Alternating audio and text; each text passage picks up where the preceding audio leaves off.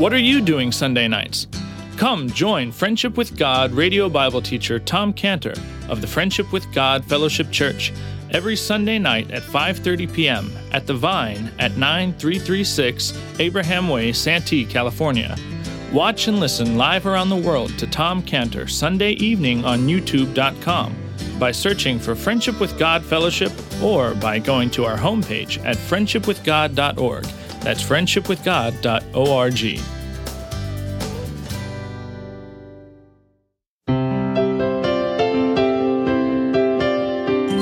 Welcome to Friendship with God with our Bible teacher Tom Cantor. Today's message and previous messages can be listened to or downloaded for free at friendship with god dot org. friendship with god dot org. You can also obtain free resources from Tom Cantor and view our online bookstore at friendship with god dot org or call us at eight hundred, two four seven, three oh five one, eight hundred, two four seven, three oh five one. Tom Cantor also has a daily devotional verse that comes out each day by email and on Facebook. To receive this small daily devotional verse that Tom Cantor puts out, you can sign up at friendship with god dot org, friendship with god dot org, or find Tom Cantor on Facebook by searching for Tom Cantor and Friendship with God. Now, here is our Bible teacher, Tom Cantor. And, you know, I was sitting there in the airport and, and thinking about this, and I, and I watching this young American family, and they were absolutely hilarious as they were going through security. I mean, it was amusing to watch them because the luggage was going through the x-ray machine, the luggage is piling up, and, and the x-ray machine, the young father is trying to gather up all their passports, and the and the luggage is falling over each other. The young mother is trying to control three young children like herding cats. And so it was kind of amusing, you know. So I, I walked up to her and I said, "Oh, you know, what part of the States are you from?" They're from the Midwest. I said, "Oh, that's nice." I said, "That's nice. Where are you going?" I said, "Where are you going?" And she said, "Sudan." All I could see was red. Sudan. My anger hit a boiling point because it was all against Africa. And it came to a head, and I thought, Sudan, and I yelled. I said, "Sudan! Uh, how could you bring your family to Sudan? Sudan! They don't speak with words there. They speak with bullets." I said, uh, uh, how, why, why, why would you endanger your family to go to Sudan? Why, why, why? Why you go to Sudan? I mean, the whole hall got silent, you know, because I was making a scene. I was asking her, why in the world would you go to Sudan? You know, and all the world, the whole hall is like silent, you know, do we call the police, you know, they're looking at me. And the woman just looked at me with this innocent face. I was attacking her. Why, why, why? And she just said, "Because God asked us to." Oh, oh, those five words. They burned into my soul. I mean, I looked for an altar to just get right with God. You know, I could see her in my mind right now saying to me, "Because God asked us to." And when she said that, I was shattered. And so was John. And so was Deanna. And, and there was a two-hour flight from, from Nairobi to Addis. None of us said a word to each other. That was the most silent flight ever been on. And we landed, and we landed, and we all knew we had to stay in, in Ethiopia. Why? Because God asked us to. And, and, and, and we didn't know how we we're going to get anything built, you know, but we said, okay, we're going to do it somehow. It'll work out. Most amazing thing happened. The very best builder in the whole region there of Ethiopia, he walked across the street. He was working at the polio clinic, walked across the street onto our compound, and, and he said, you know, I, I, I hear that you, um, I heard you need a builder. And and um, and you need someone to build your wall and all your buildings. And uh, we said, "Yeah, that's right."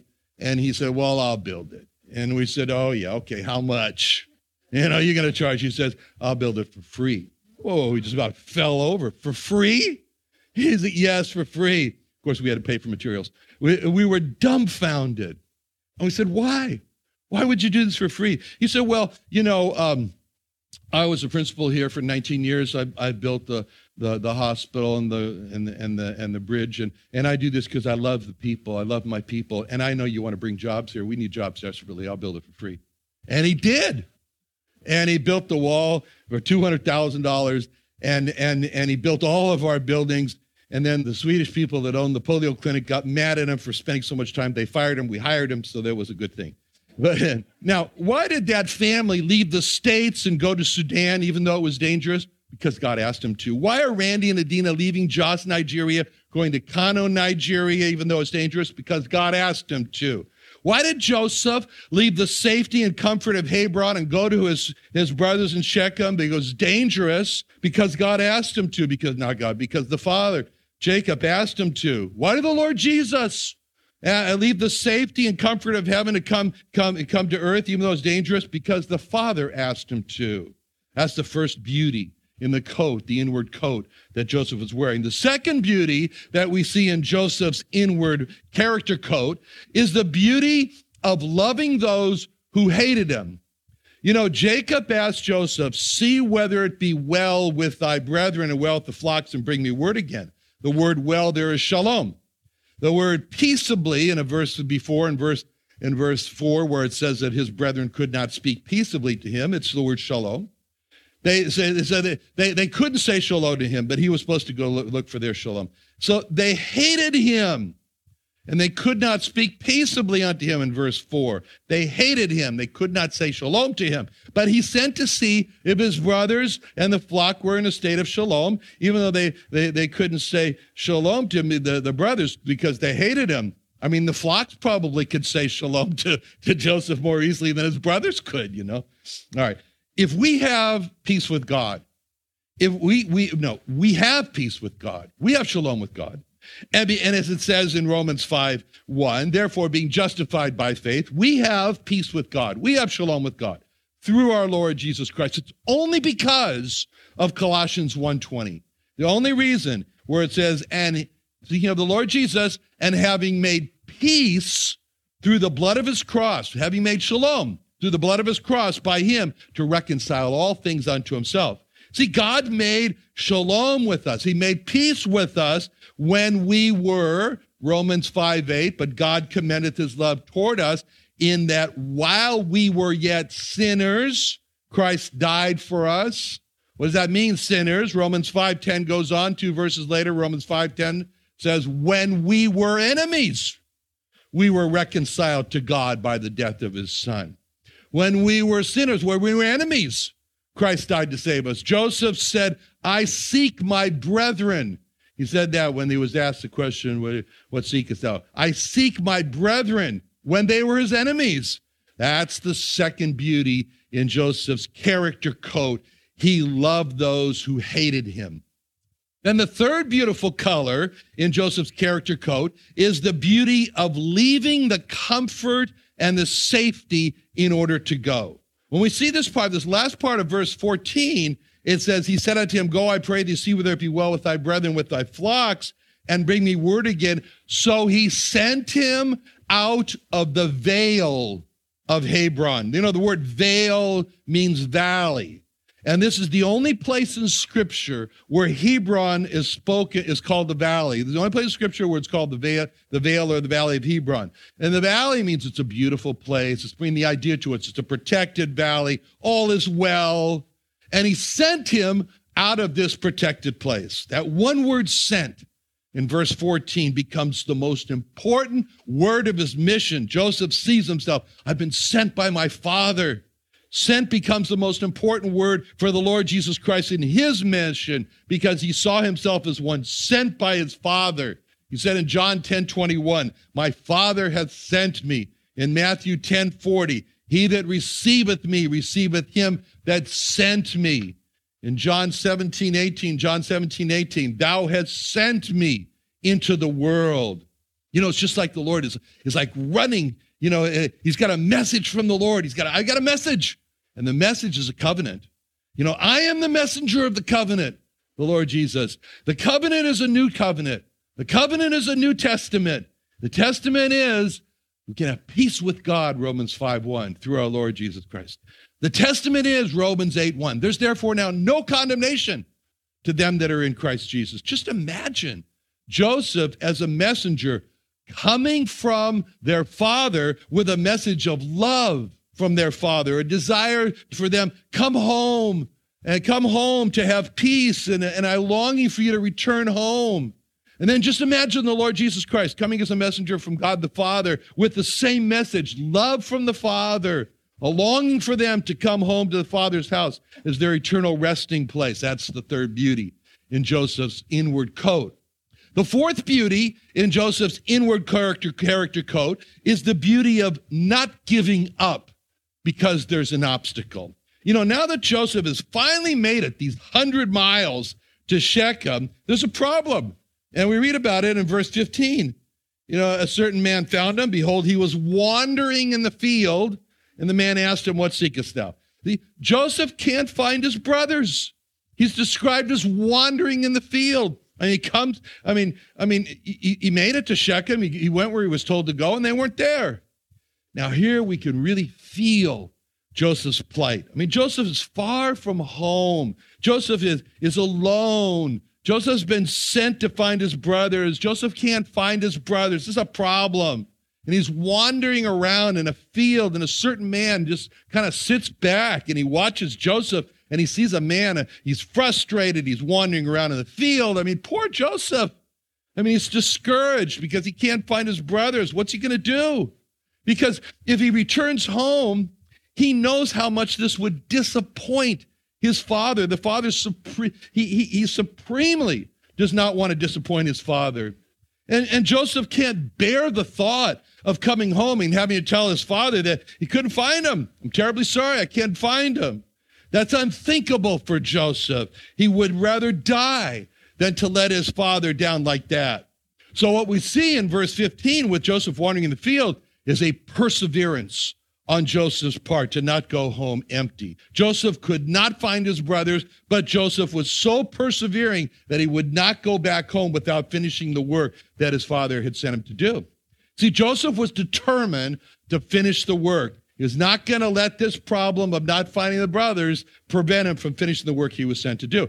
If it would have been easy for Joseph. I mean, Joseph could have gone home, and I mean, but his father's instructions are very clear. In verse thirteen, Israel said unto Joseph, do not thy brethren feed the flock in Shechem? Come, and I will send thee unto them. So it would have been very easy for Joseph to have gone home and to say, you sent me to Shechem. I went to Shechem. The brothers weren't there. I, I'm so here I am, and I did what you told me to do, and I came home. I couldn't finish the work because, you know, they weren't there. And Joseph could have done that. He was told to go to Shechem. He'd find his brothers. He went to Shechem. They weren't there. That was it. And he would not be able to finish the work. But Joseph would not do that. He would not do that because he knew the work that his father had given him was to find the brothers, and he was determined to finish that work, and he's not going to let anything going to make him quit. That's the Lord Jesus Christ. He was sent by God the Father to earth. He came to earth. It wasn't easy for him. You know, he could have returned to earth and said, oh, boy, you know, you sent me to earth. I went to earth, but those people are crazy down there. First, they tried to kill me as a baby. Then they didn't receive me as their king and Messiah. Then they tried to stone me. Then they tried to throw me over a cliff. I, I couldn't finish the work. The people are out of their minds. But, but the Lord Jesus would never have done that because he knew the work that God the Father had gave him to do. He was determined, I'm going to finish it and not let anything make me quit.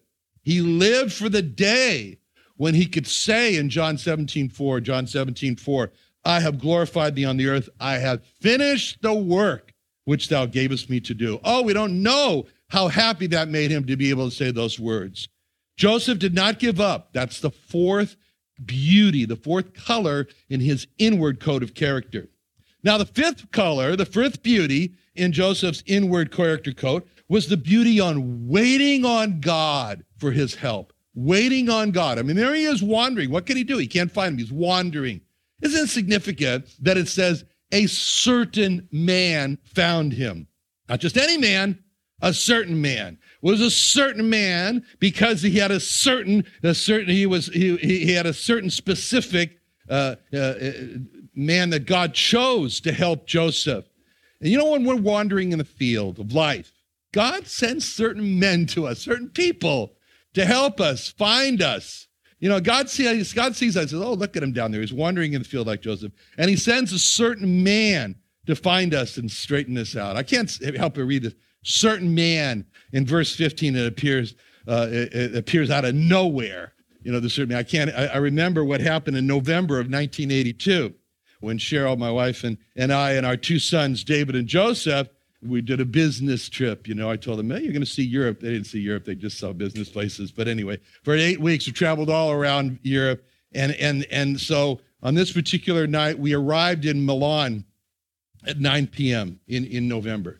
Now, I got to tell you, that part there, the Piemonte part there of Italy and the northern part, I don't know what it is. It just attracts all the fog in the world. It's like, you know, and this was a typical, you know, November in Milan at night. It was socked in with fog.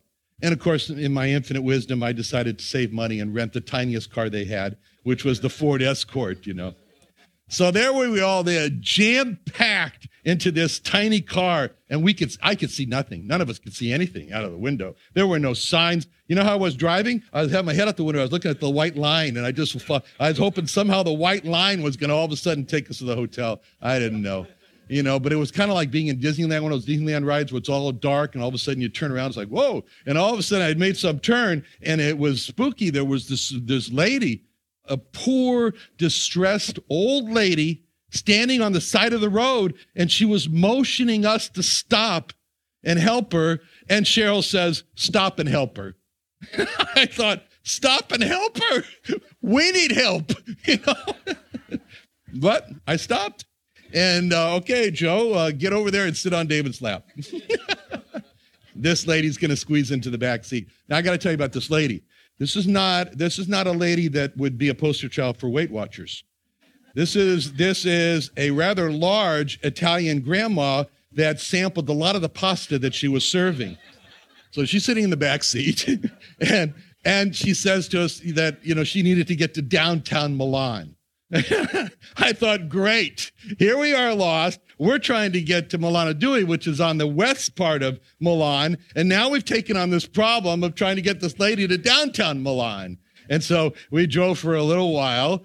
And then all of a sudden we made this turn, and then there was this bus like right in front of us, and it has marked on it Milan. So, oh, great. You know, she says, stop, you know, get on that. So she gets on the bus. Okay, wonderful. So she leaves. And then I was so discouraged. I mean, I thought, now what? You know? And so I stopped the car, and I got out of the car, and I'm looking at this sign. I have to go, I practically put my nose on the sign, you know, to see it, completely bewildered, not knowing anything. I was like looking at hieroglyphics. And what happened? A certain man drives up. He stops. He gets out of his car. He spoke English. And he gave us perfect directions to our hotel. Turns out we were like two blocks away. It was unbelievable. What happened? Verse fifteen happened to me. Looking at that sign, I was like Joseph wandering in the field, and a certain man found me and asked me, what seekest thou? You know? It also reminds me of the time when when uh, uh, this certain man, when I, I'd finished my day, my work day, at, I was working in Germany at Berringwerke in Marburg, Germany, and I was tired, and it was, again, it was cold and cloudy. Oh, Germany, boy, when it gets cold and cloudy, there's nothing like it. It was, uh, and I just wanted to get back to the hotel in Frankfurt and to the pillow, you know, and so, and, and whenever I go to, now, I got to tell you that whenever I have gone to Germany, I don't know, it's an imagination problem I have, I just struggle with fear. I've always had this problem in Germany. I'd catch myself just kind of daydreaming, looking at buildings and the people and going back and the six million Jews that were murdered. And I had the nightmares when I slept in Germany. And I'd, I would look at buildings and imagine these big swastika signs, you know, down the building, the flags, the and the drape and the and the hotel lobbies and the people, you know, would I'd close my eyes and I'd be afraid that I'd open them. I see swastikas, you know, and it's always been what I struggle with in Germany. And so anyway, I got on this train in Marburg, and it was going through Gießen, and then it was going to go to Frankfurt. Marburg and Gießen are university towns, university cities. So the train was packed with students. They were all over. They were standing in the aisles, everything. And I was going cabin to cabin, and I found this cabin of students, and there was one seat free. So I thought, oh, great. So I went in, I sat down, and, you know, I'm struggling with the thoughts, you know, are these the grandchildren of the Nazis, you know, and You know, okay, I'll bring them the Lord Jesus Christ. They'll be saved, and that'll be their redemption. So I started to tell them, because they spoke English, I started to tell the students the gospel, and they gave me the most vicious looks and declared to me that there is no God, and I was a fool to believe in God. And then they all got off in Gießen, and I was furious. And I started to hate all the Germans again. And I was telling God, you know, there's no hope for any Germans.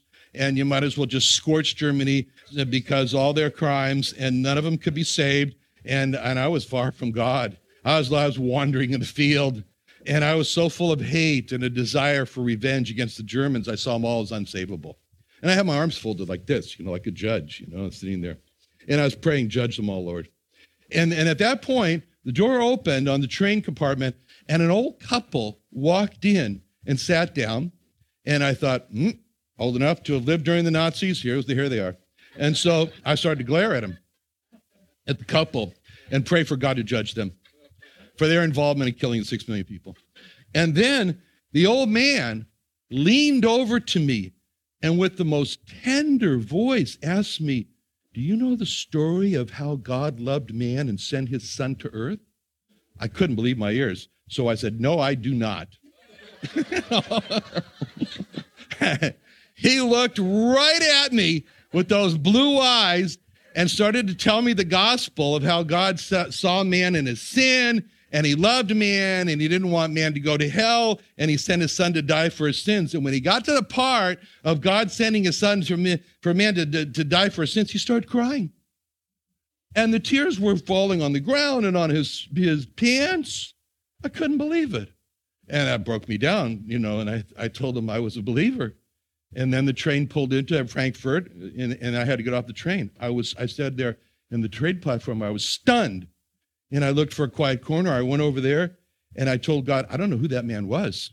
I don't know if he was an angel or a man or what. But uh, I told God, I'm I'm very sorry that you had to do that. I'm sorry you had to do that to straighten me out. And I made a vow, I'm never going to write off any people again. What happened that evening? I was wandering. God sent a certain man to help. You know, this verse about the certain man is very great encouragement also for parents. The parents, and showing the beauty of waiting on God for help. There was Joseph. He was the son of Jacob. He was wandering in the field. Jacob knew that jo- Jacob, if Jacob had known that he was wandering in the field, Jacob would have helped him, but his father didn't know that he needed help, and so he couldn't help him, but God knew, and so God helped him. It reminds me of a missionary mother who spoke at Mission Valley Chapel about thirty-five years ago, and she was on the mission field, and she she raised her children on the mission field, and she felt they were very safe as long as they were with her. But on this trip back to the States, she had to leave her children here in the States so they can continue their education. And she was she was worried for their safety. And she couldn't sleep at night. She was worried. And then God gave her a verse that just brought perfect peace and assurance. And the verse is in Proverbs fourteen twenty-six. Proverbs fourteen twenty-six. In the fear of the Lord is strong confidence, and his children shall have a place of refuge.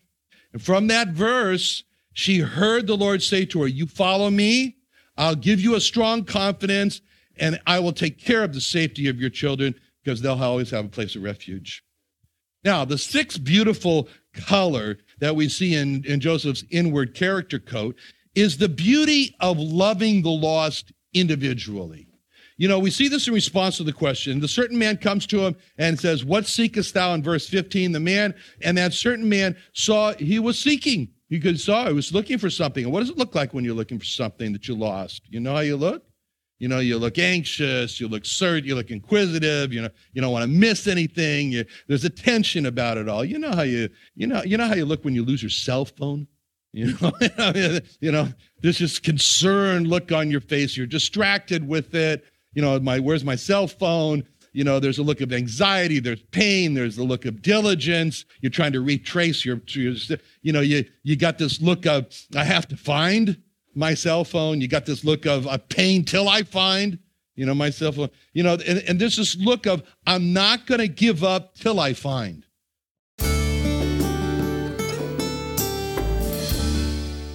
Another wonderful day studying the Bible with our Bible teacher Tom Cantor here on Friendship with God. Don't forget that today's message and previous messages can be listened to and downloaded for free at friendship with god dot org. friendship with god dot org. You can also go online to find free resources from Tom Cantor and our online bookstore at friendship with god dot org. You can also find Tom Cantor on Facebook, and you can also go to friendship with god dot org and sign up for his daily devotional. Tom Cantor is also the founder of Israel Restoration Ministries. You can visit that website at israel restoration ministries dot org.